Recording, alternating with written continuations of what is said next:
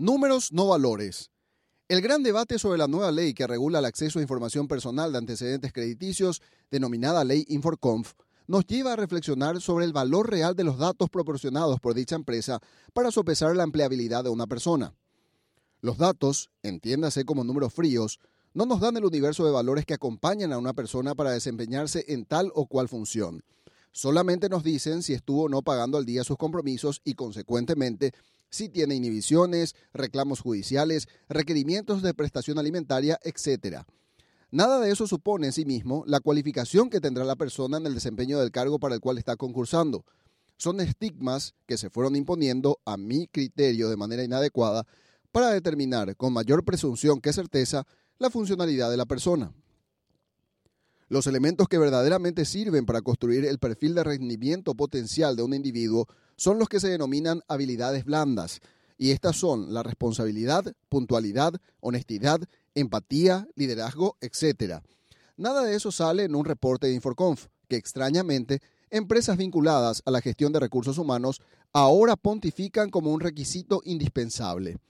Es cierto que una persona abrumada por deudas estará aturdida, quebrantada y desconcentrada de sus compromisos por el estrés que supone no poder honrar satisfactoriamente los compromisos.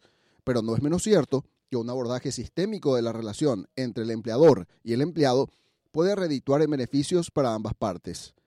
En estos días estuve conversando con el arquitecto Ángel de Lope, director de la empresa de desarrollo sistémico humano, con asiento en España, sobre la metodología aplicada para lograr el desarrollo integral del individuo en correspondencia con su unidad de negocios. Este hombre es un español que se alejó de la construcción civil para introducirse al mundo de la construcción de la gestión de personas. En ese afán ideó un método interesante de desarrollo empresarial y del talento humano que tiene sus leyes de aplicación, pero a que los efectos de esta exposición quisiera compartir solo uno de sus componentes, la ley de la pertenencia. Necesitamos sentirnos parte de algo y en función a ello alcanzar los objetivos. El ser humano es un ser político y social, lo decía Aristóteles.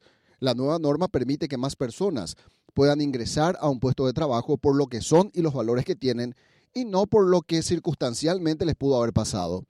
El desafío de la correspondencia entre el rol asignado y su rendimiento, en definitiva, no es un elemento aislado que solo el trabajador debe aplicar. La persona contratada se introduce a un sistema de trabajo, responde a patrones de conducta institucional y tiene tareas que le son asignadas.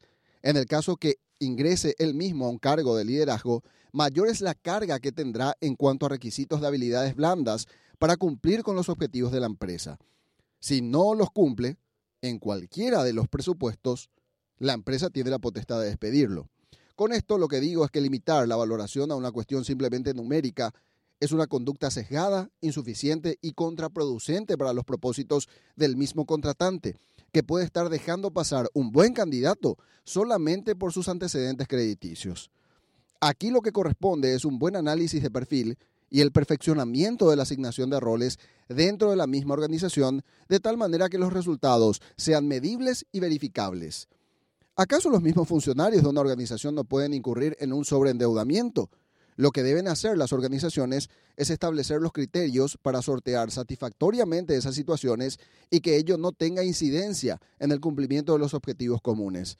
Si nos dejamos llevar solamente por los antecedentes crediticios o patrimoniales, serán perfectos candidatos al empleo personas de dudosa reputación, que pueden ostentar un excelente perfil crediticio, pero que el origen de sus recursos está asociado más bien a la corrupción que a las habilidades blandas. Les dejo a ustedes la tarea de personificar los ejemplos. Quizás esté exagerando, pero simplemente lo hago en sentido contrario.